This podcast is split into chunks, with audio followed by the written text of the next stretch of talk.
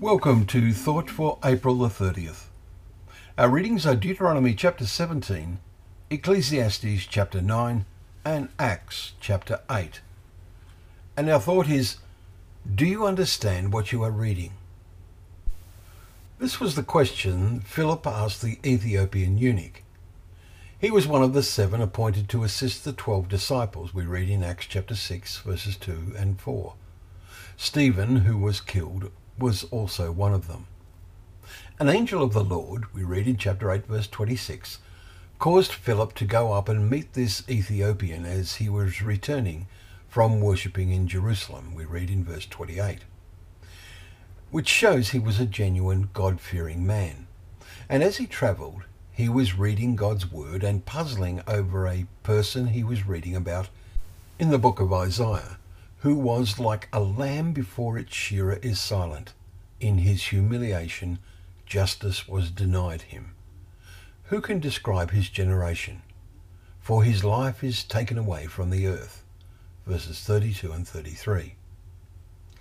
He asks Philip, Does the prophet say this about himself or about someone else? Verse 34.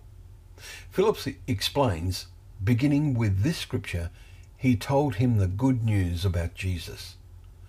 The whole world has now been given the whole of the Word of God, all 66 books of it, in just about every language. Remember what Jesus said? Everyone to whom much was given, to him much will be required. Luke 12, verse 48.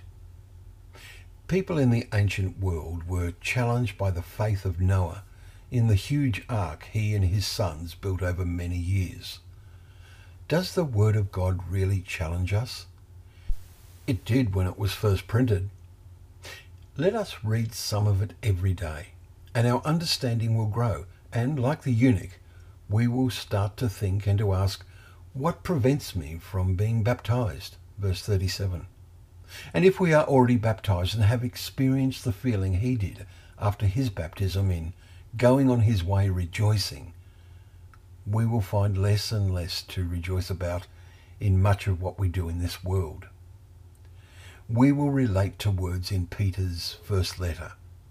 He said that genuine believers, by God's power, are being guarded through faith for a salvation ready to be revealed in the last time.